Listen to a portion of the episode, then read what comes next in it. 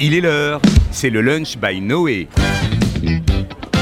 L'émission sur la jeunesse engagée, proposée par l'Action Jeunesse du Fonds social juif unifié. Retrouvez nos chroniqueurs autour de Philippe Lévy pour une heure dédiée à l'engagement. Et il est 13h01 et quelques poignées de secondes sur RCJ. Euh, bienvenue à ceux qui nous rejoignent. Eh bien, on va aborder un, sujet qui interpelle beaucoup en ce moment, euh, intellectuels, journalistes, sociologues, politistes.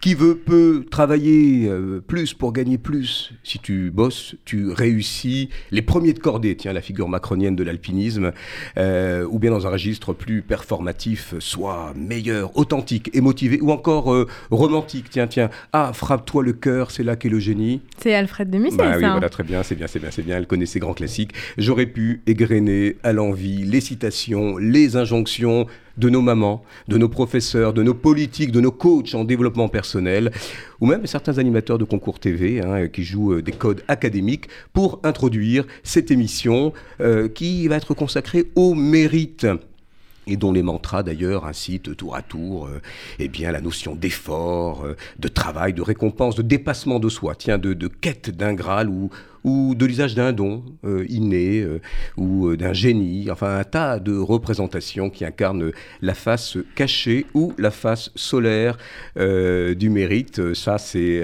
voilà où qu'on se positionne, on le verra avec notre invité, ça peut avoir son, son pendant.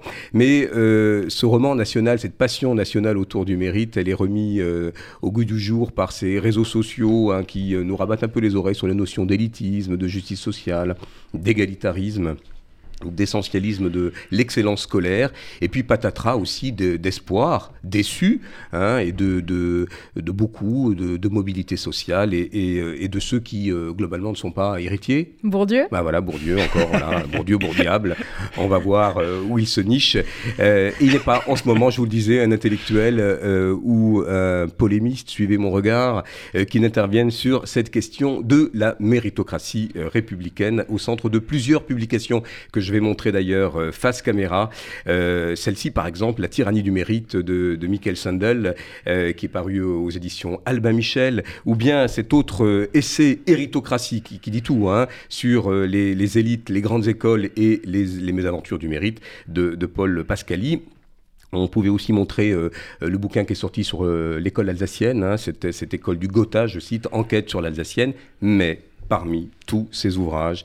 Il en est un euh, qui, a rendu, qui a retenu toute notre attention, c'est celui de notre invité Annabelle Alouche. Je vous le montre, hein, c'est pas le petit livre rouge, c'est une petite collection qu'on aime bien, Anna Mossa, et, qui s'appelle Le Mérite. Annabelle Alouche, je vais vous présenter dans quelques euh, instants. C'est un essai intense personnel, incarné, qui justement dans ce petit format condensé euh, des éditions euh, Anamosa montre, comment ce concept est euh, diversement investi selon eh bien, les milieux sociaux, entre mythe et réalité. Vous décortiquez cette notion de, de mérite dans ses champs, dans ses usages, qui, loin d'être un principe de justice consensuelle, apparaît comme un enjeu central de vous le dites en tout cas, la fragmentation de nos sociétés, favorisant ici et là des tensions et le mal-être à l'école. Alors voilà, c'est posé un peu comme un pavé euh, dans la mare, ce mérite comme euh, tour à tour une promesse, euh, alimentée d'ailleurs par une rhétorique sur laquelle on va revenir.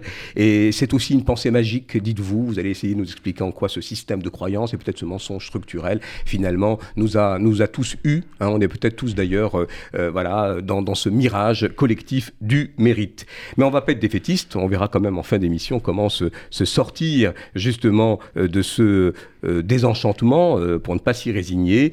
Et je présente d'emblée Annabelle Alouche. Merci d'être venue à RCJ. Bonjour, merci de l'invitation. Et Annabelle, vous êtes maîtresse de conférences en sociologie à l'Université de Picardie Jules Verne, chercheuse associée à l'Institut national de l'audiovisuel. Vous êtes autrice donc de ce petit opuscule Mérite paru aux éditions Anamosa sur lequel on va revenir.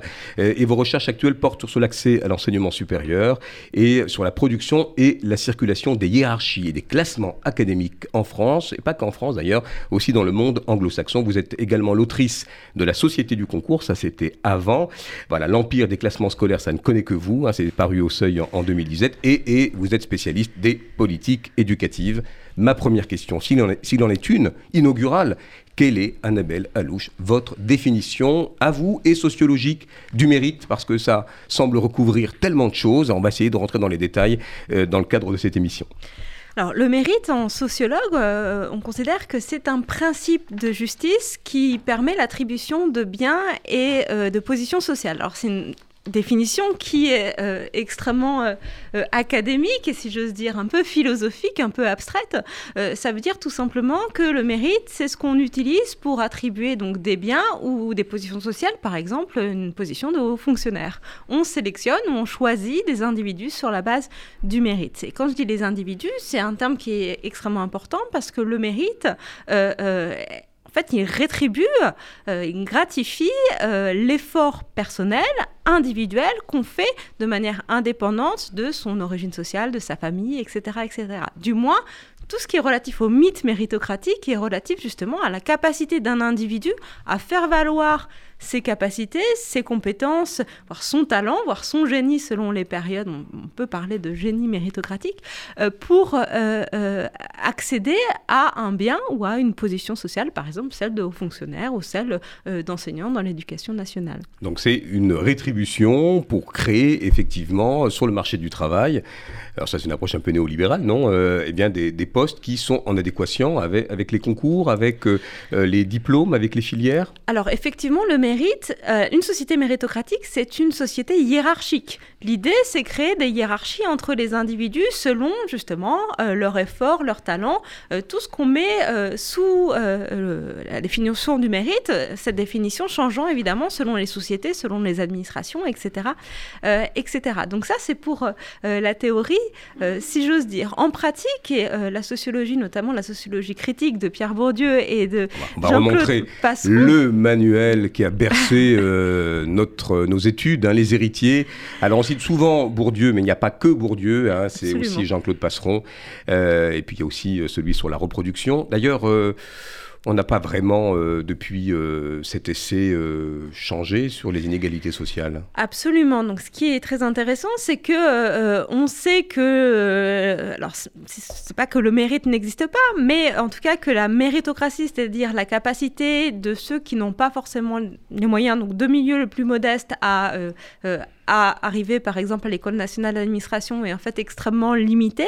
Euh, ça, euh, c'était déjà le cas à l'époque de, de Bourdieu de Passeron en 64 quand les héritiers sont, sont sortis, mais c'est encore le cas, et si j'ose dire, ça s'est même accéléré dans une certaine mesure euh, aujourd'hui, puisque le, les statistiques montrent que euh, le nombre d'élèves issus de milieux euh, ouvriers, employés, petits employés, enfin ce qu'on appelle petite classe moyenne en quelque sorte maintenant, est passé de 10% à 5% d'un certain nombre de grandes écoles, par exemple HEC, l'ENA, etc., etc. Ce qui a stimulé donc un certain nombre de réponses institutionnelles, notamment celle d'Emmanuel Macron l'année dernière, qui a développé donc des classes prépa talent ou des euh, quotas de boursiers, par exemple, pour euh, l'accès à l'école On va y revenir hein, justement sur cette ouverture sociale des grandes écoles et des élites, mais globalement, toujours une forte reproduction sociale. Ça, ça n'a pas changé Absolument, ça n'a pas changé. Et les études sociologiques, euh, qui sont souvent désormais internationales, comparées, c'est aussi le cas de, mes études, comme vous avez eu la, générosité de le souligner, soulignent en fait que c'est quelque chose qui n'est absolument pas propre à la France. les études, et notamment les études les plus prestigieuses, dont les diplômes sont les plus prisés pour entrer dans un certain certain nombre de professions euh, sont en fait extrêmement fermées d'un point de vue social et de plus en plus fermées au fur et à mesure qu'on ajoute par exemple des frais d'inscription importants euh, ou qu'on ajoute euh, des formes d'écrémage scolaire par la multiplication en fait des exigences scolaires. donc la reproduction de ce point de vue-là est encore un processus social qui est extrêmement fort et, prégnant dans notre système scolaire, mais bien au-delà et bien au-delà de nos frontières. Alors on va revenir sur le discours fictionnel dans, quelques instants, puisque voilà, vous, vous faites un sort justement à, cette pensée magique euh, du mérite, à cette rhétorique dont d'ailleurs notre chroniqueur Vincent Serroussi, voilà, tu vas un peu brocarder aussi les grandes élites. Tu as même, fait Sciences Po, toi Oui, oui, oui. fait Sciences Po. Oui, Sciences Po, voilà, on va voir, on va voir, si c'est un pur produit de la méritocratie républicaine. Alors, de nombreuses institutions, en premier lieu l'école, sont organisées sur le principe de, de ce mérite, avec des notes, avec des récompenses, avec des concours, avec des classements, et en quoi justement de façon ambivalente, ça contribue, euh, alors on pourrait dire, bah, les concours on les fait de manière anonyme, c'est en fonction de son talent, de ses compétences, de ses dispositions, et en quoi ça contribue, vous venez de, dire que les, chiffres sont constants sur les études, à perpétuer ces inégalités de chance. Qu'est-ce qui va vraiment, d'une certaine manière, être la, comment dire, le caillou dans, dans, dans, dans le système, et, qui fait qu'entre eux, on va revenir sur la, démocratisation scolaire, donc l'ouverture, la massification, et toujours, toujours, ces élites, ces héritiers qui se retrouvent dans les plus grandes écoles, dans les plus grandes filières, par exemple, si je résume alors, qu'est-ce qui explique la reproduction sociale? C'est tout simplement en fait qu'il y a des inégalités euh, fondamentales entre les familles, euh, les familles qui sont plus ou moins proches euh, de l'institution scolaire,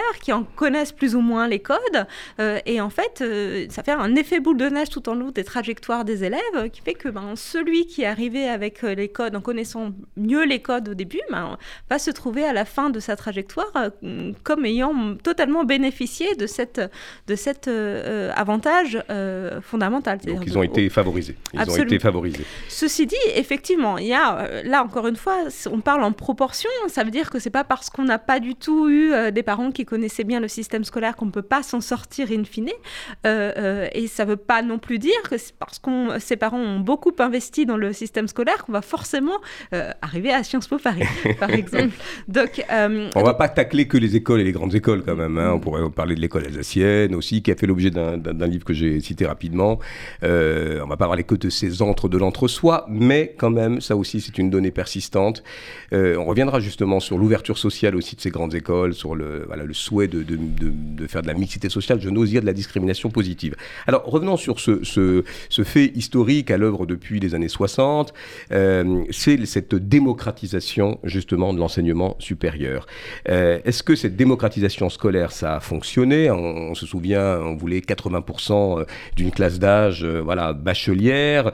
Est-ce que cette démocratisation, là aussi, elle a euh, eu des effets contredits par les chiffres Qui dit on ouvre au plus d'étudiants, au plus de diplômés, et là on retombe encore une fois sur ces chiffres un peu ségrégatifs d'une certaine manière. Absolument. et là encore une fois, je pense que les héritiers est le premier livre en fait qui souligne le caractère paradoxal des politiques de massification mis en œuvre dès les années 60. Donc, euh, euh, pour un petit point historique, dans les années 60, donc le pouvoir euh, en place, le pouvoir gaulliste, en fait, cherche à améliorer le niveau de qualification des employés. Et donc, une façon d'améliorer le niveau de qualification des employés, eh ben, c'est leur ouvrir les portes du scolaire. Jusqu'en 1962, le baccalauréat était réservé à une élite. C'est vrai. 12%. On n'y était pas, mais. 12% d'une classe d'âge seulement arrivait au baccalauréat. Ça veut dire que euh, tous les autres jeunes euh, âgés de 18 à 25 ans euh, n'avaient pas le baccalauréat et bien loin de là. donc l'investissement dans le scolaire était bien moins. Donc à partir de, des années 60, on investit dans cette forme de massification universitaire, puis dans les années 80, puis dans les années 90, en disant bah, plus on aura de, jeunes diplômés, mieux ce sera pour la société, pour l'économie en particulier. Et mieux ce sera pour ce qu'on appelle parfois l'égalité des chances. Or, ce que la sociologie a, bien souligné, et notamment, euh, je pense aux, écrits d'un sociologue qui s'appelle Pierre Merle, c'est que cette massification n'a donné lieu qu'à une démocratisation ségrégative. C'est un mot un peu compliqué. C'est un oxymore presque. Hein. Absolument compliqué. Alors qu'est-ce que ça veut dire? Euh, C'est un mirage aussi, là aussi, cette, cette, cette, ouverture pour cette égalité des chances? Absolument. En fait, euh, l'accès aux études euh, d'un nombre de jeunes de plus en plus important euh, s'est fait de manière ségrégée ou ségrégée, c'est-à-dire que euh, notamment les jeunes issus des milieux les plus modestes ne sont pas allés partout dans toutes les filières, mais simplement dans les filières qui étaient les moins prestigieuses ou des filières courtes comme les BTS et les DUT. Et quand on fait l'histoire du système éducatif, en fait, ben, les pouvoirs publics étaient tout à fait au courant de ça. C'était le but, en fait, hein, créer des filières technologiques, des BTS euh, comme la suite des nouveaux baccalauréats technologiques à l'époque ou baccalauréat professionnel. Euh, donc effectivement, on a créé des voies pour certains types de baccalauréat et certains types de publics. Et c'est ça qu'on appelle la, la démocratisation ségrégative, c'est-à-dire que toutes les filières n'étaient pas ouvertes à tout le monde. Aïe. Alors, ce sont des orientations contraintes. Euh, est-ce qu'on n'a pas le sentiment quand même qu'on peut échapper à sa condition, à ses déterminants sociaux, euh, être fils d'ouvrier ou d'artisan D'ailleurs, euh, on évoque souvent les figures de Camus, de, Bourdieu, ou dans la littérature de, Annie Ernaux. On va parler des transfuges de, classe. Est-ce qu'on peut quand même, voilà, ne pas aller là où quelque part tout nous mène et briller par son talent, son envie, peut-être une motivation extrême, une, forme de compensation sur la société euh, si on, voilà, on est d'extraction modeste, et arriver dans les, meilleures, euh, dans les meilleures classes, dans les meilleures élites, faire une cagne, euh, passer la grecque.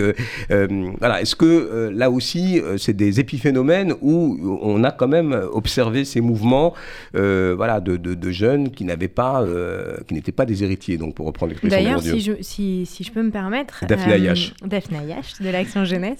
je sais qu'aujourd'hui, de plus en plus, dans les classes, on n'utilise plus de, de notation. On utilise de plus en plus soit des petits bonhommes, euh, un petit bonhomme content, un peu moyen ou un pas content. Euh, sinon des couleurs. Enfin, j'ai vu qu'il y avait beaucoup de code rouge, code vert. Exactement, de codes en fait qui permettent. On va revenir sur la notation qui est quand même assez prégnante hein, encore aujourd'hui. Encore exactement. Mais, de plus en plus, voilà, on, va tendre vers ça. Est-ce que bah, ça va dans le parce que vous le dites de la hein, question de, de, Philippe. Vous le dites, la méritocratie, c'est quand même pas mal de, cotations, de notes, de scores, de classements. Ça, on a, on a du mal à s'en départir et on en redemande encore, j'ai l'impression. Absolument. Et d'ailleurs, euh, souvent l'éducation nationale ou tout un ensemble d'acteurs euh, euh, organisent des sondages euh, auprès des parents pour essayer de savoir si les parents sont satisfaits de ce genre de réforme-là, donc la fin des notations. Et en fait, effectivement, on est tous le produit de l'éducation nationale dans le sens où en France, l'école est obligatoire. Donc on a tous passé des, des, examens, des formes de contrôle, des formes de... On a reçu des notes et des commentaires. On est donc socialisé à ces notes. Formaté même, on pourrait dire. Absolument. Ah oui, même, même dans les concours Masterchef aujourd'hui, il faut des notes. D'ailleurs, vous le dites hein, dans vos contributions euh, et même dans le livre que je remontre face caméra. Vraiment, le, euh, c'est pas le mérite, c'est mérite tout court. Voilà, mérite euh, aux éditions Anamosa. Et vous parlez justement de ces concours qui reproduisent les codes académiques, même ceux qui n'ont pas finalement essuyé leur guêtre dans les, on va dire le cursus honorum, finissent par eux-mêmes reproduire ce temps limité du dessert revisité en mode Paris-Brest, comme si on rendait sa copie à la grecque, quoi. Absolument. Et ça, c'est quelque chose qui est très fort euh, en termes de narration, de mise en scène euh, des candidats dans la télé-réalité, dans Top Chef ou dans Master Chef, ou quel que soit le. Ou Colanta. euh, les candidats euh, passent dans une émission télévisée, finalement, comme si c'était un concours qui allait déterminer leur vie ou l'accès, par exemple, à une carrière mm. de chef célébré. Et donc, c'est très intéressant d'ailleurs de voir dans quelle mesure les étoiles ont les étoiles au guide Michelin ont, eh été, euh, ont été remplacées. ou celle de TripAdvisor, parce qu'on note tout maintenant. Hein. Absolument. Eh Donc c'est exactement la même, la, même, euh, la, même, la même logique de, de notation qui est euh, se représenter. Alors d'un côté, on a euh, dans l'éducation nationale une, une, volonté de mettre fin, à mettre un terme en forme de compétition scolaire extrêmement précoce, puisque ça, ça arrive même dès la maternelle sous une certaine forme. Et en même temps, un, les parents sont contre ces réformes-là, très clairement, parce que eux ont été socialisés à des formes de notation et de commentaires. Donc ils attendent à ce que ils s'attendent à ce que leurs propres enfants reçoivent ce même type de notes pour pouvoir les évaluer et les comparer. Euh, et en même temps, euh, ben, partout dans la société, on, a, euh, on est invité à noter autrui. En fait, c'est presque une forme. Sur Uber, l'ubérisation de la société. On note tout. Ah. Et n'importe quoi souvent. Et, et, même des docteurs. J'ai vu ça sur.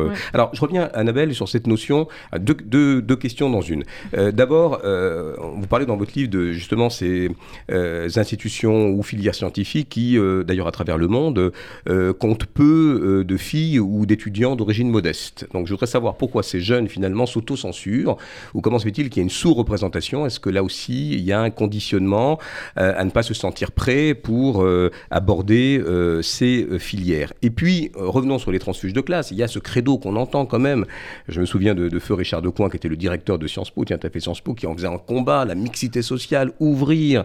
Est-ce que ça paye quand même cette ouverture sociale à la diversité, cette discrimination positive, si j'ose dire, où la carte territoriale peut être rebattue, peut aller chercher des profils de ZEP parce qu'ils ont été bons dans leur lycée et que à la faveur d'un réseau, quand ils vont être voilà réimplantés dans, un, dans, un, milieu entre guillemets plus favorable, ils auront plus de chances. Qu'est-ce que qu'est-ce que vous dites de tout ça? Est-ce qu'il y a des analyses qui corroborent quand même des, des résultats intéressants à observer sur cette ouverture sociale à la diversité? Alors effectivement, j'ai travaillé sur l'ouverture sociale euh, à Sciences Po Paris, à l'ESSEC et à l'Université d'Oxford. Ce qu'on souligne, c'est que en fait, ces dispositifs sont positifs pour ceux qui en bénéficient, sauf qu'il y a très peu de gens qui en bénéficient.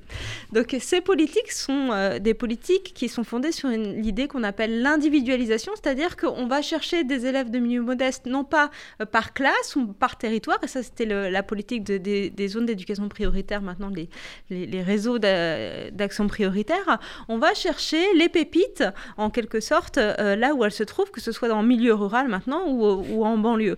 Et pour ceux qui sont sélectionnés, en fait, c'est relativement positif, même s'ils peuvent avoir parfois des trajectoires un peu chaotiques. Euh, par contre, effectivement, euh, en termes de masse, c'est-à-dire en termes de statistiques, ça change pas grand-chose. Ça change pas la donne en termes d'élèves issus de de nombre d'élèves issus de, des milieux populaires, par exemple dans les grandes écoles comme HEC, euh, l'ENS, Polytechnique euh, ou encore Sciences Po. Et ils s'y accrochent, ces, jeunes, une fois qu'ils sont dans ces filières où il y a des, espèces de sas, d'adaptation qui permettent quand même peut-être une remise à niveau Est-ce que tout est mis sincèrement euh, en œuvre voilà, pour permettre cette intégration de, de publics alors oui, effectivement. En fait, les institutions, quelles qu'elles soient, ont, intérêt à ce que ça fonctionne en quelque sorte et, elles investissent beaucoup, y compris d'un point de vue financier. Euh, et donc oui, elles mettent en œuvre des, formes de mise à niveau. Ça peut être des tutorats, des mentorats, avec, y compris avec des cadres d'entreprise, des enseignants, chercheurs, etc. Euh, des summer schools euh, où on réapprend à, faire des dissertations, à faire des exposés. Et l'idée, évidemment, c'est que ces élèves aient la trajectoire la plus, la plus régulière possible, en évitant les redoublement, etc., euh, etc. Et donc ça, effectivement, euh, une fois rentré dans la grande école, si j'ose dire, il y a une prise en charge. Le problème, c'est pour ceux qui ont été appelés en quelque sorte et qui, ont été laissés sur le carreau, euh, à qui on a parlé de Sciences Po et que finalement, finalement pas sélectionnés. Et sur euh, les transfuges de classe. Alors dans le livre de, de Paul Pasquali, La héritocratie, il parle de ces quelques rois, je cite, nés du peuple et qui donnent un air de justice à l'inégalité. Quand on le lit comme ça, ça peut être dur. Quand on imagine justement ces ambassadeurs d'une réussite qui n'était pas euh, évidente dès le départ, qui se sont battus un peu, un peu comme Rocky Balboa d'ailleurs. Ça nous, ça, ça, ça me, voilà, j'ai une petite anti-sèche qui me dit que c'est comme ça qu'on vous appelait quand vous étiez jeune. Euh, ce côté ben, on va réussir et, quelque part on veut être des modèles aussi pour euh, donner un message que tout le monde peut y aller. C'est peut-être un, message un peu, un peu anglo-saxon, ça, non? La réussite comme ça, performative, euh, quand je veux, je peux. Euh. Alors sur la figure de Rocky, c'est très intéressant parce qu'effectivement, moi je suis née dans les années 80, donc Rocky c'est un film que j'ai vu à de très nombreuses reprises.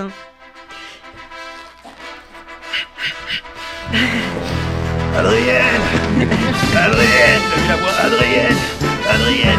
Empreinte de l'esprit Rocky moi, je suis un battant. Alors là, ça y est, ça y est, ça y est. Rocky sort de ce corps. Attends, attends, attends, attends, attends, parce que il faut qu'on sache, il faut qu'on sache quand même pourquoi on vous appelait Rocky quand vous étiez jeune. Bah effectivement, il y avait, quelque, il y avait quelque chose qui était euh, de l'ordre de, de la première de la classe, euh, euh issue d'un milieu, euh, d'un milieu émigré évidemment, comme Rocky, qui est un Italo-américain en fait, qui qui se fonde sur la, sa force mentale et la force de son corps pour arriver champion du monde des poids lourds. Et qui finit sur les bourrings. Hein les rigues des, quartiers chics. Hein. Exactement. Et euh, tout Rocky, en fait, est fondé sur. Euh, enfin, une grande partie des films de Rocky sont fondés sur l'entraînement où euh, malgré euh, euh, le, caractère extrêmement précaire de son entraînement, rappelez-vous la fameuse scène. De Exactement, oui. où il, s'entraîne contre un quartier de bœuf, malgré ça, il gagne quand même. Et avec cette fameuse scène qui est dans Rocky 2, où il part de son quartier italo-américain, parce qu'aux États-Unis, évidemment, les, les, quartiers, en tout cas à l'époque, années 70, années 80, étaient regroupés en termes de communauté. Il part du quartier italo-américain pour arrivé dans le lieu le plus eh légitime de Philadelphie, euh, le musée des beaux-arts, dont il monte les escaliers 4 à 4. Scène euh, comment dire, archétypale, ah. euh, où on change justement d'espace-temps. Et qui montre bien justement le quoi l'ascension. Mais La- ça, on a envie d'applaudir, on y croit, on reviendra sur la charge émotionnelle du mérite. Et Vincent va nous faire sa petite chronique avec ses gants de boxe. Yes. Mais on a envie d'y croire, on a envie de monter un à un les, les escaliers avec lui. Et on Anna- le- et- Annabelle. Ah, et on le fait. Et euh, et il y a une flopée d'enfants, rappelez-vous de la scène, qui Oui. le Oh là suivent là. euh, dans une musique entraînante Ah qui oui, s'appelle. Triomphal. Euh, absolument. Qui s'appelle Euh, Gonna Fly Now. Ah. Maintenant, je vais m'en. Il s'élève, il s'élève. Exactement. Maintenant, je vais m'envoler. Effectivement, il y a l'idée d'ascension, euh, d'élévation, etc. Mais il y a aussi l'idée de, de sacrifice, d'effort, euh, parce qu'évidemment, la force physique et la force mentale ne se fait que dans la souffrance. Et ça, c'est quelque chose d'extrêmement euh, fort dans la méritocratie, dans la rhétorique méritocratique. Il faut sou- souffrir pour avoir mérité, en quelque sorte. Et vous voulez en quoi 4-5 minutes un condensé de la rhétorique méritocratique? Restez avec nous. C'est Vincent Serroussi qui a chaussé les gants de boxe. Pourquoi On est tu là. Voilà, bah vas-y, t'es prêt là. Je, je peux, je fais la voix ou pas? Ouais, là, vas-y, fais la voix. Adrienne, Adrienne, je comprends, je comprends. Si je m'imprègne de l'esprit Rocky, moi je suis un battant, je suis un guerrier, un intrépide, un méritant, une opportunité, boum, je la saisis. Tu vois l'idée c'est- une chronique uppercut. Hein. Ouais, Ah, tu peux enlever les gants parce que c'est pas très radiophonique. Alors qu'est-ce qui se passe? Puis on a des souvenirs des gants. Bon, alors vas-y. On vous parle un peu de notion de mérite. Moi, la notion de mérite est entrée euh, très tôt dans ma vie, hein, puisque dès mes 4 ans, j'entendais ma mère me hurler Mais qu'est-ce que j'ai fait pour mériter un fils pareil? Alors que je venais de renverser un pot de peinture sur le canapé blanc Ikea, modeste un truc. Et je disais à ma mère Mais maman, tu n'as pas besoin de te sous-estimer, c'est parce que tu es magnifique que je suis Bien exceptionnel. dans la bonnette, Vincent. Mérite héréditaire, déjà ça partait. Mais qu'est-ce que la méritocratie? Vous l'avez défini. Moi j'ai une autre, euh, une autre définition selon Larousse, hein, enfin pas la fille, le, le dictionnaire. un système dans lequel le mérite détermine la hiérarchie. Pour aller plus loin, on pourrait même dire que c'est un système politique et social où les responsabilités et le pouvoir sont obtenus Ah, Il y en a des mérite. définitions hein, sur le mérite. hein. Il y en a beaucoup, il y en a beaucoup. C'est une belle définition, il manque plus que la fée clochette. Et, et c'est un Disney, mais ça veut surtout dire qu'il faut sérieusement revoir les règles de Colanta. Ah. Parce que Christelle qui balance pendant le conseil Oui, Jean-Pierre, je vote contre toi parce que t'as mangé un peu plus de poisson que les autres, j'ai pas trouvé ça très sympa. Alors que Jean-Pierre, il a gagné toutes les épreuves et qu'en plus c'est Eh lui ouais. qui l'a pêché le poisson. Franchement, c'est non. Il est méritant quand même, Il Jean-Pierre. est méritant, Jean-Pierre. D'où la question est-ce que le pouvoir et les privilèges sont obtenus grâce au mérite? Si l'on fait abstraction de la corruption, des arrangements, des magouilles, des faveurs, des trahisons, de la chance, des coups bas, du piston, des surprises, des bâtons dans les roues, des obstacles, de changements de régime, des révolutions, des guerres, des guéguerres, des guérillas, des élats du direct et de BFM TV, Ah, ça, Là oui, on Ah peut là dire là que le pouvoir s'obtient par le mérite. Mais le mérite est quand même une notion bien vague, hein, vous le reconnaîtrez. Qu'est-ce que le mérite? Est-ce qu'on ne serait pas tous méritants quand on affronte les galères de la vie quotidienne? Enfin, je veux dire, ton pote fait une soirée au sixième étage sans ascenseur. tu montes l'escalier, t'es méritant. Tu descends l'escalier, t'es méritant. Tu longes le couloir, la lumière s'éteint. Tu finis le chemin dans le noir sans te cogner le petit orteil sur un coin de meuble. Franchement, t'es méritant. Tout le monde se croit méritant C'est vrai. et attend une reconnaissance de la société. Mais quelle est la hiérarchie des mérites Ah, on posera la question à Annabelle tout à l'heure, eh bien, justement. écoutez, la RATP a donné une réponse. Même elle, elle établit une hiérarchie pour te dire qui mérite de prendre ta place quand tu arrives dans le métro claqué après une journée de travail. Moi, je vais vous dire, je crois en la méritocratie. Voilà. Se hisser au sommet par le fruit de son travail, c'est la promesse de la République française. Ce système fonctionne toujours. Ils existent, ces fils d'ouvriers qui ont fait l'ENA, ces fils d'artisans devenus dirigeants de grands groupes, ces immigrés qui se sont hissés en haut de l'échelle sociale. Si les enfants ont toujours le droit de rêver en France, c'est bien parce qu'ils savent au fond que la méritocratie existe encore. Mais c'est vrai que le système a été mis à mal. hein. L'école républicaine a sacrifié l'exigence intellectuelle sur l'autel de l'égalitarisme. Aujourd'hui, le diplôme, c'est comme un lave-vaisselle. Tout le monde en a un à la maison. Non, mais c'est vrai, on a mis tellement de jeunes sur le marché que c'est même plus une question de mérite, mais de place disponible. T'as qu'à demander aux jeunes lycéens sur Parcoursup. hein. Ils sont là, ouais, il faut absolument que j'ai des bonnes notes si je veux rentrer en fac de droit. Et là, t'as le mec de Parcoursup qui arrive. Oh, te prends pas la tête, hein, on tire au sort maintenant. C'est ça, l'égalité des chances. On fait ça aux chaises musicales. Le premier qui s'assoit, il va en droit, le dernier au Pôle emploi. Allez, c'est parti. Quoi Mais ça veut dire qu'un élève qui faut rien, euh, il peut être accepté et pas moi?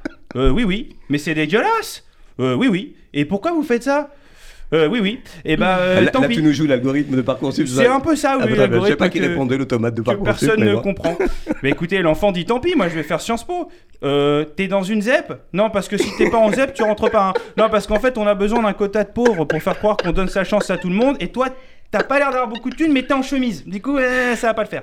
Non, les grandes écoles euh, qui vendent des diplômes plus que du savoir, c'est exceptionnel. Quand tu rentres dans une grande école, la méritocratie, tu la laisses au vestiaire. hein. Il reste plus que des soirées alcoolisées et des siestes en amphi le lendemain ou pendant que tu dors en cours, tes potes, euh, tes potes partagent des photos de toi bourré sur les réseaux sociaux. Ouais, ça bosse dur l'élite. hein. Et l'avantage, c'est qu'une fois que t'es diplômé, t'es méritant à vie. T'as la carte de membre.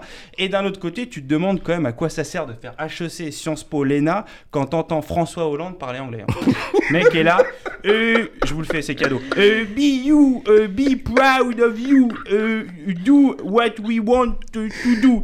On voit qu'il était au fond de la classe pendant les cours d'anglais et échanger des feuilles d'idole pendant que la prof expliquait les verbes irréguliers. Hein mais à quoi il sert Euh, il, il reste quoi en fait de, de tout ce mérite quand on voit ça? C'est ces gens-là qui veulent diriger le pays. Moi, je me souviens, j'ai fait Sciences Po. Quand je suis rentré à Sciences Po, on m'a dit Vous êtes l'élite de la nation. J'ai dit Ah bon? Non, parce que si. euh, Autant pour moi. Non, non, parce que si vous voulez mettre à la tête de la nation un mec qui sait pas se servir d'un tournevis et qui mange encore la vache qui rit, euh, savoir moi, euh, on est quand même pas très bien. Non, parce que moi, à la base, je veux être comédien, je fais des blagues. Alors, je sais qu'il y a beaucoup de clowns au gouvernement. Enfin, bon, je pourrais, je pourrais Facile, jamais facile, atteindre le, facile, facile. le niveau de Castex. C'est mais bon, en même temps, je voilà. Il y, a- il y a une bonne humeur.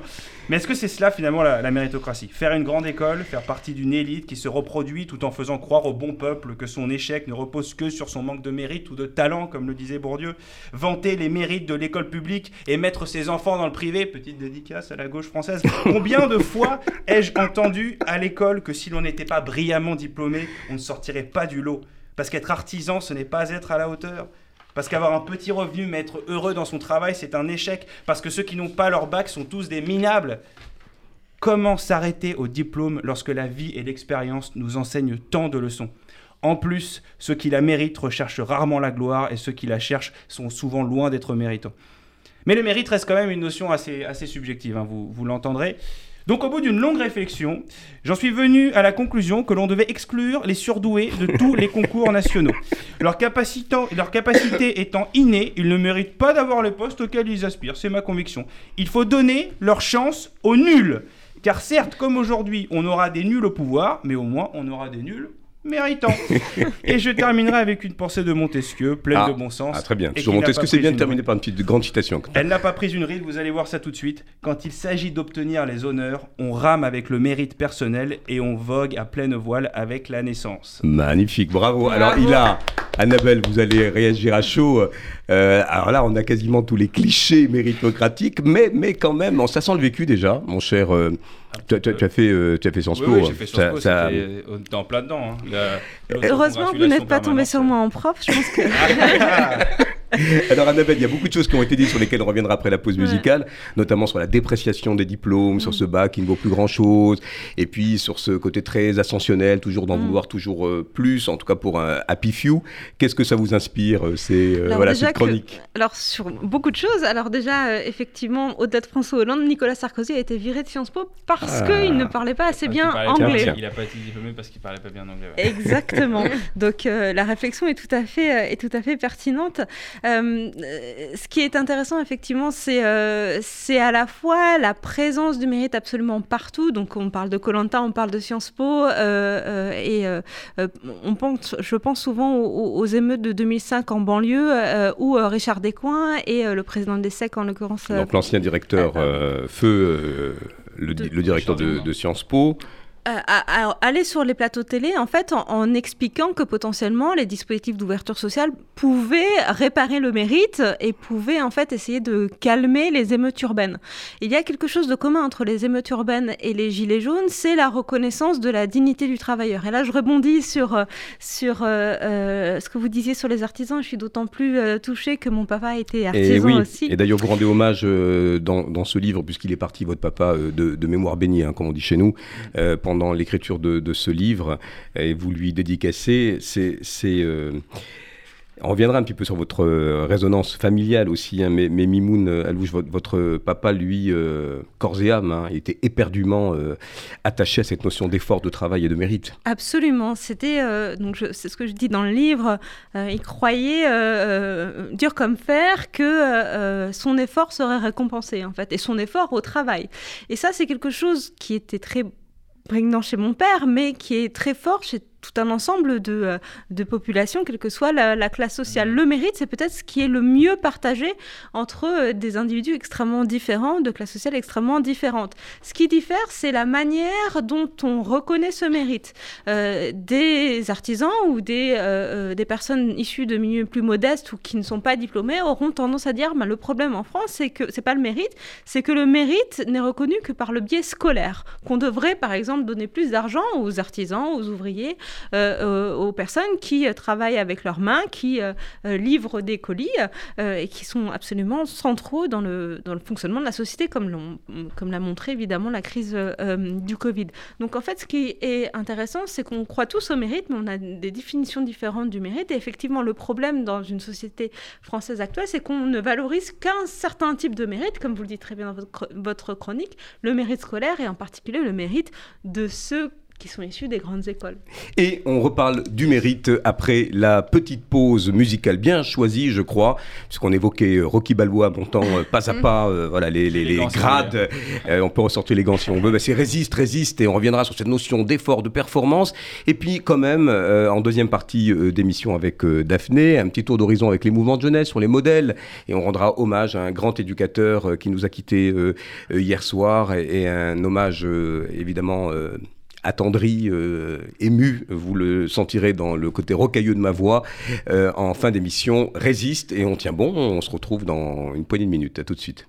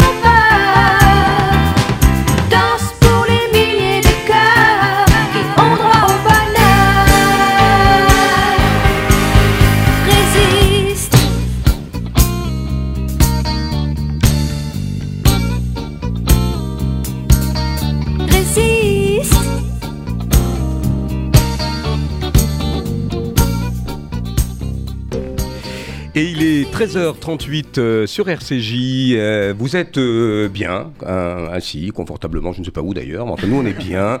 et on est avec Annabelle Alouche. Bonjour Annabelle, rebonjour pour cette deuxième partie. Annabelle Alouche qui est sociologue et l'autrice de ce petit opuscule paru chez Anamosa qui s'appelle Mérite, puisqu'on parle du mérite.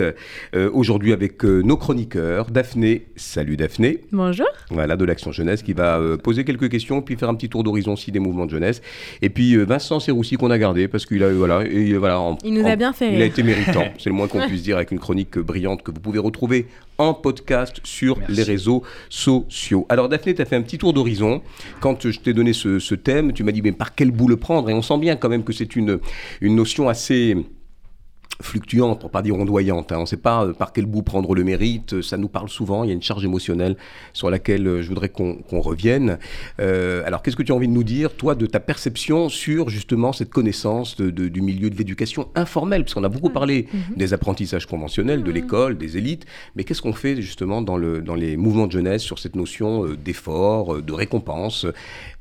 Alors, aujourd'hui, Philippe, je me suis posé la question suivante, à savoir quelle place occupe le mérite chez les jeunes, et plus particulièrement chez nos jeunes de mouvement de jeunesse?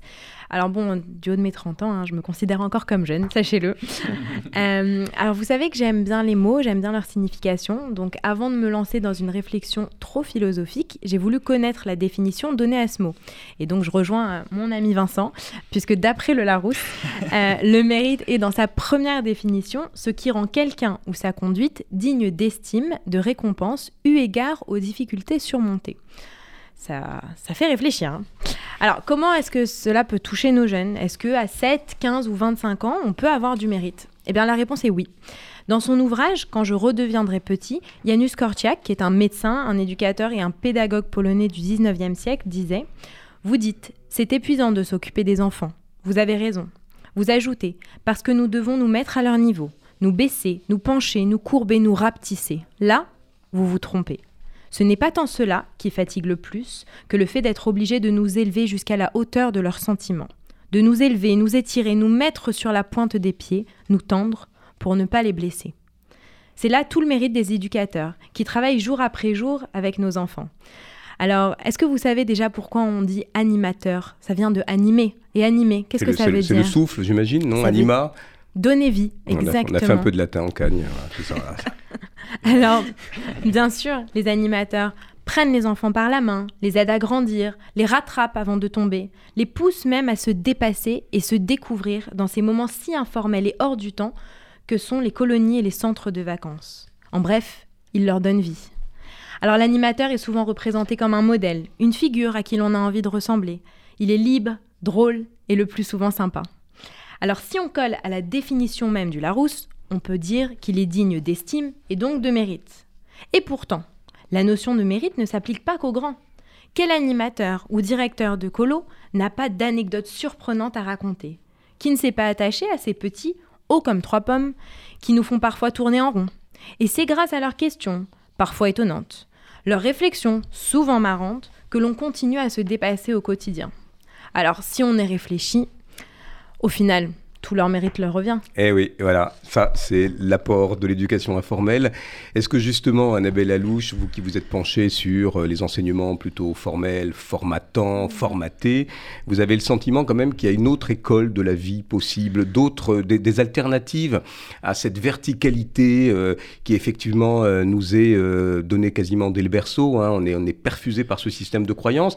Est-ce qu'elles sont encore anecdotiques, anecdotiques, confidentielles, considérées comme étant des initiatives euh, alternatives ou marginales, ou est-ce qu'il y a quand même un nouvel euh, apprentissage possible qui ne mette pas les gens dans des, euh, voilà, dans des cursus honorum Alors, euh, je pense que effectivement, c'est absolument essentiel de penser à ces espaces-là, les colonies de vacances, euh, euh, par exemple, comme des espaces d'apprentissage non méritocratiques. C'est- C'est-à-dire que on apprend aux enfants à vivre ensemble, tout simplement, à être solidaires et à grandir hors de l'espace de l'éducation nationale. Le problème vient quand euh, l'école investit ces espaces-là comme étant une source de rétribution possible. Par exemple, dans Parcoursup, il faut écrire une lettre de motivation et on peut faire valoir le fait qu'on est parti, par exemple, en voyage à l'étranger euh, l'été, euh, alors qu'on ne mettrait pas euh, en valeur euh, le fait d'être parti en colonie de vacances. Et c'est ça le problème aussi. C'est-à-dire que...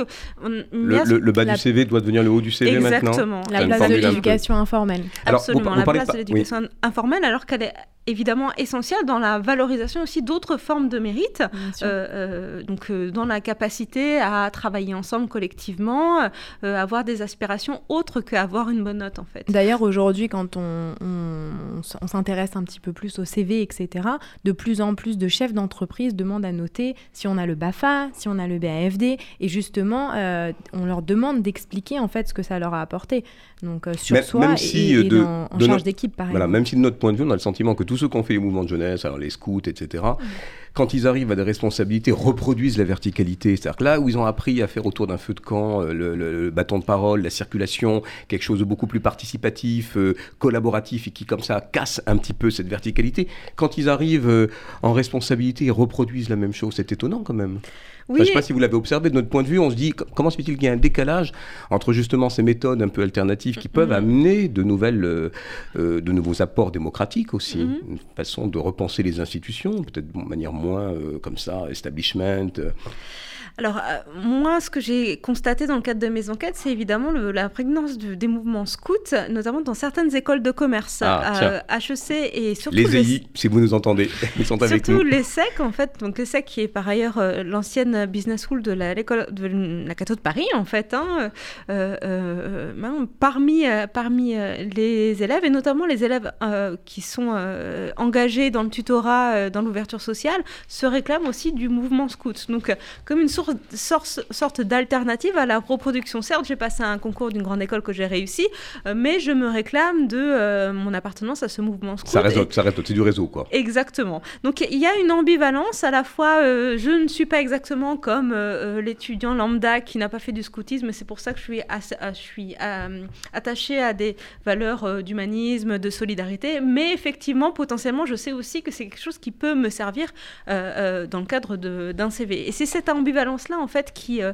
qui, qui, qui pose problème et qui crée problème, euh, euh, je pense, et qui ne permet pas finalement de revaloriser les colonies de vacances ou ces espaces alternatifs-là qui pourraient être tout à fait intéressants et qui sont tout à fait intéressants pour, pour former nos jeunes et, et qui sont des écoles de la Voilà, vie. c'est notre, notre- notre boulot, hein, tous les jours, de prouver qu'il y a aussi une excellence pédagogique, qu'on peut effectivement tester et être un véritable laboratoire aussi de ces nouvelles pratiques démocratiques. Alors, on parlait un petit peu en première partie de ce qu'on appelle les transclasses, mais un, transfuge de classe qui a été ramené à, cette expression euh, bien connue, dont les récits initiatiques, euh, alors depuis euh, Camus, Annie Ernaux, on en a parlé, qui a codifié, selon vous, justement, cette littérature du, comment du transfuge de classe.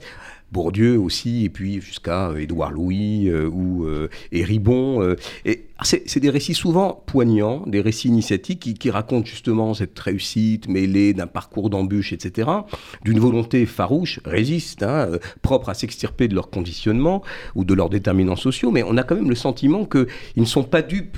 Euh, euh, voilà, d'avoir été la minorité euh, dans, cette, voilà, dans, ce, magma du, mérite. Ils savent la chance qu'ils ont, ils la mettent en scène, ils en parlent. Il y a un narratif autour justement de cette accession à ces milieux qui étaient très aux antipodes de leur univers. Alors, qu'est-ce que vous en pensez de cette littérature des transclasses dont on parle beaucoup en ce moment? Parce que sur les étals de librairie, c'est comme, le- comme le mérite. hein. Y, il y en a de partout. Et vous allez travailler dessus, je crois. Oui, alors pour moi, euh, les transfuges de classe, c'est un genre littéraire qui est une sorte euh, d'héritier, en quelque sorte, euh, du roman d'apprentissage euh, du 19e, hein, Julien Sorel. Eh oui. C'est déjà un transfuge de Il classe. pourrait jouer dans le biopic de Julien Sorel, d'ailleurs, Ah oui. Vincent. Ah, Hein, c'est pas tout à caméra. Julien Sorel? Oui, Julien Sorel. Ouais, pourquoi pas. Et, et on pourrait même euh, remonter jusqu'à l'Odyssée, hein, d'ailleurs. Madame de certains- Alors pourquoi l'Odyssée? Tiens, c'est intéressant. Bah, D'ailleurs, euh, des transfuges de classe euh, font référence souvent à une enfin, euh, C'est vrai. décrivent leur trajectoire comme une forme d'odyssée, donc l'odyssée d'Ulysse, euh, un voyage initiatique avec euh, des épreuves, euh, Mais il y a un de la retour, souffrance. il y a un retour à Ithac quand même, il y a un retour au bercail. Il y a un retour au bercail, mais comme il y a un retour au bercail pour les transfuges de classe aussi, hein, qui vrai, retournent en Picardie, qui retourne à Strasbourg pour Kéoutararchi, qui retourne en Normandie à Yvetot pour Ernaux, bien sûr la Tunisie de. De Camus. Euh, et donc, en fait, euh, les transfuges de classe, et pourquoi on les aime et pourquoi on les lit Parce qu'effectivement, déjà, on y est socialisé aussi par l'école. hein. Le roman d'apprentissage du 19e, c'est euh, un classique du lycée. Mais Alors, aussi. Ça, ça aussi, c'est prémédité, vous nous inquiétez là, dans ce système de croyance Non, non. où finalement tout est pavé pour que. C'est pas prémédité, mais en tant que sociologue, il faut souligner qu'il y a une, une continuité qui existe. Et quand je vous le dis, je suis sûre que vous, vous comprenez à quoi je fais référence. Enfin, Beaucoup euh, identifié à, à, à nous Paris, hein, Rastignac à la Oui, fin bien de. sûr. Ah oui, l'ambition aussi. Hein. Enfin, je Euh, me suis beaucoup identifié, façon de parler. Oui. Dis-moi. Non, il dort, euh, Vincent. Non, non, non, j'essaie de rebondir, Il a fait sa euh, chronique, il, Ah il non, roupille maintenant. Mais effectivement, il y a, il y a des figures. il- il- enfin, le- le roman d'apprentissage est, est source de figures euh, identificatoires. Et finalement, Camus puis Ernaud qui codifient justement ce genre littéraire du transfuge de classe en lui donnant des émotions, en lui donnant un langage, un langage très sociologisé, vrai, puisque vrai. est, est- est complètement euh, euh, imprégné de Bourdieu, finalement, euh, a contribué à donner naissance en quelque sorte à, à Eribon, à, à Édouard Louis qui s'en réclame, etc. etc. Toujours euh, en, en- en associant à quelque chose de nouveau, dont dans le cas d'Annie Arnaud, évidemment, par rapport à Camus, c'est le féminisme. C'est euh, on peut être une fille issue d'un milieu petit commerçant euh, à Yvetot et avoir une trajectoire scolaire exemplaire et finalement arriver jusqu'à la consécration littéraire, évidemment, dans le cas de Ernaud, qui a failli aboutir cette année par un prix Nobel d'ailleurs Eh de oui, littérature. Vrai.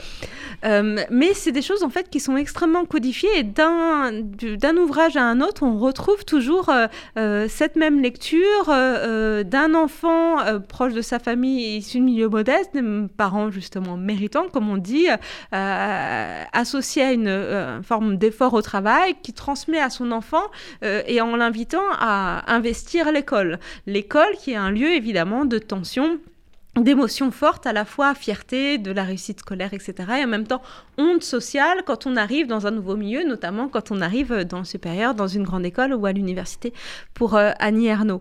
Euh, Et, vous le dites hein, dans votre livre, l'émotion s'impose comme un indice de notre expérience sociale et du sens donné au mérite comme morale. Absolument. Le mérite est une morale. Et de ce point de vue-là, euh, dans les récits de transfuge de classe, c'est une morale aboutie. Euh, ce qui ne serait pas méritocratique, c'est justement c'est que celui ou celle qui a fourni un effort ne soit pas récompensé par une forme de consécration. Ou ce qui nous met en rage, en quelque sorte, c'est quand euh, Archie ou Édouard Louis se font insulter, euh, on remet en cause leur corps, leur sexualité, etc.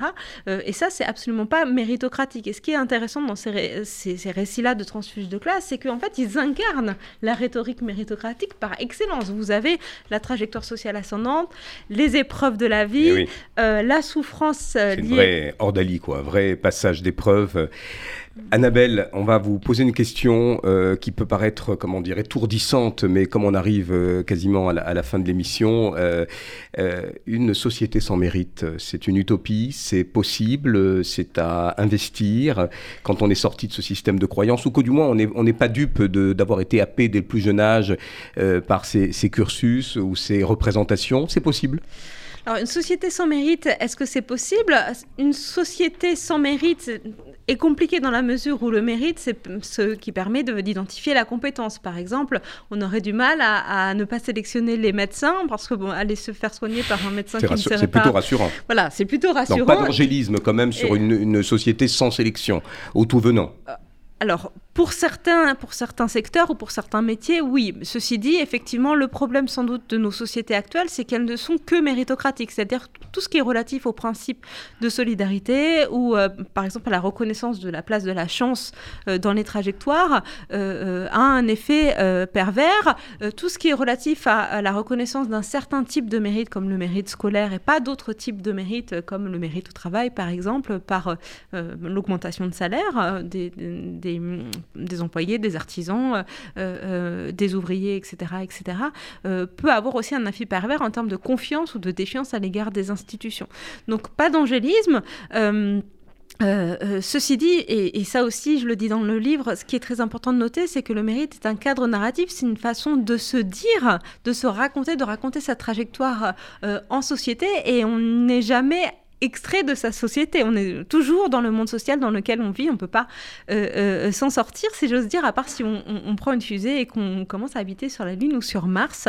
Euh, donc forcément, euh, y compris quand on est sociologue, il est nécessaire de mettre à distance la rhétorique méritocratique. Euh, mais en tant qu'enseignante, je suis obligée de dire à mes étudiants, pour les faire travailler, qu'ils vont Eh oui. potentiellement avoir une récompense. Donc Eh c'est oui. un principe effectivement de fonctionnement qui est extrêmement puissant et euh, c'est aussi nécessaire de reconnaître cette puissance-là. Ce- euh, c'est euh, nécessaire de reconnaître euh, que c'est une rhétorique et potentiellement une idéologie à mettre à distance, à penser avec la solidarité, avec la chance, etc. Mais c'est aussi nécessaire de reconnaître que c'est un, un schème puissant de manière de se raconter. Et là, les transfuges de classe euh, l'incarnent euh, mieux que personne. Merci beaucoup Annabelle, vous en parlez très bien, notamment dans ce petit livre que je remontre.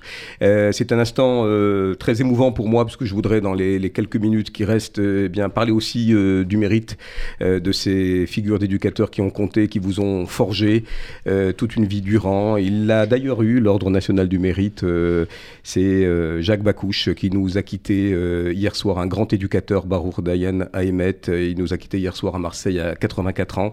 Jacques Bacouche a longtemps fait partie de nombreuses institutions et associations pour jeunes, membre fondateur du DEJ Marseille, président Marseille PACA et vice-président national du DEJ, membre de SOS Racisme, élevé au grade, je le disais un instant, d'officier de l'Ordre national du mérite en 2009, formateur BAFA exceptionnel au sein de l'OFAC Marseille, enseignant AFPA, hein, le palmarès c'est long, jusqu'à sa retraite dans sa petite ville d'Aloche, près de Marseille, à côté de sa femme Sonia, son guide protecteur à qui j'adresse, ainsi qu'à sa fille Marjorie et, et ses fils Daniel et Jean-Marc, toutes mes pensées affectueuses, lui qu'on appelait Belette, de son nom de totem des EI, cultivant parfaitement son jardin, toujours en alerte sur les sujets communautaires, son mouvement, le DEJ, et je le sais, grand supporter du programme Noé que je porte. Il était d'ailleurs fier qu'un petit gars du DEJ comme moi, formé par lui à Barcelonnette dans les Alpes de Haute-Provence, à la faveur d'étés marquants qui m'ont édifié, eh bien, ait pu un jour endosser la responsabilité euh, communautaire ici au Fonds social juif unifié.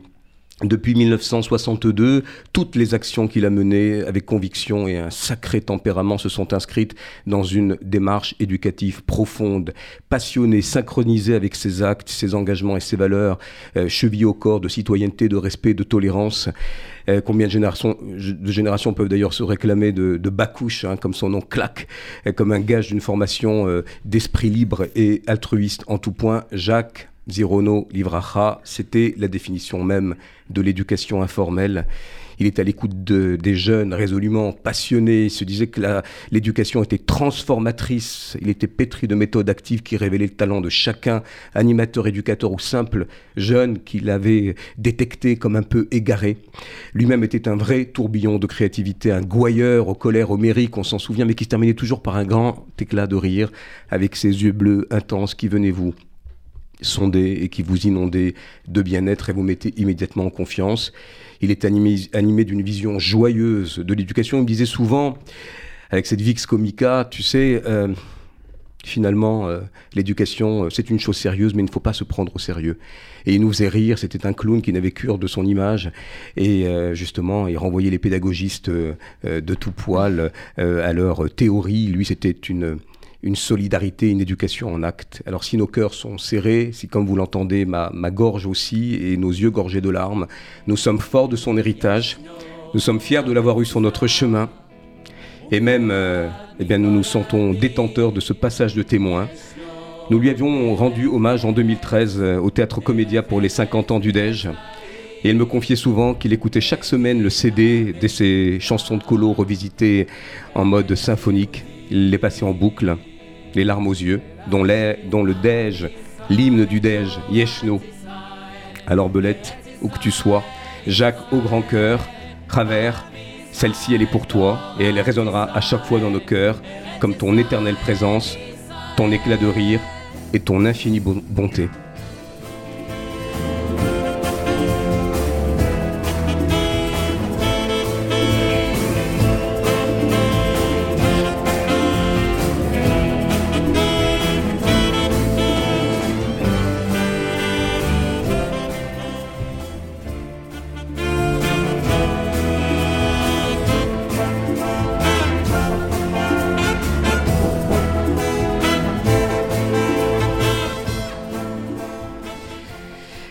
On se retrouve dans 15 jours pour parler de la Tzedaka avec nos chroniqueurs. Et puis on se retrouvera aussi pour parler du harcèlement scolaire, un sujet un peu, voilà, un peu plus âpre, un peu plus rugueux. Merci de votre confiance et de votre fidélité. Annabelle Alouche, on attend vos, enquêtes sur les transfuges de classe. On suit vos, travaux avec beaucoup d'intérêt.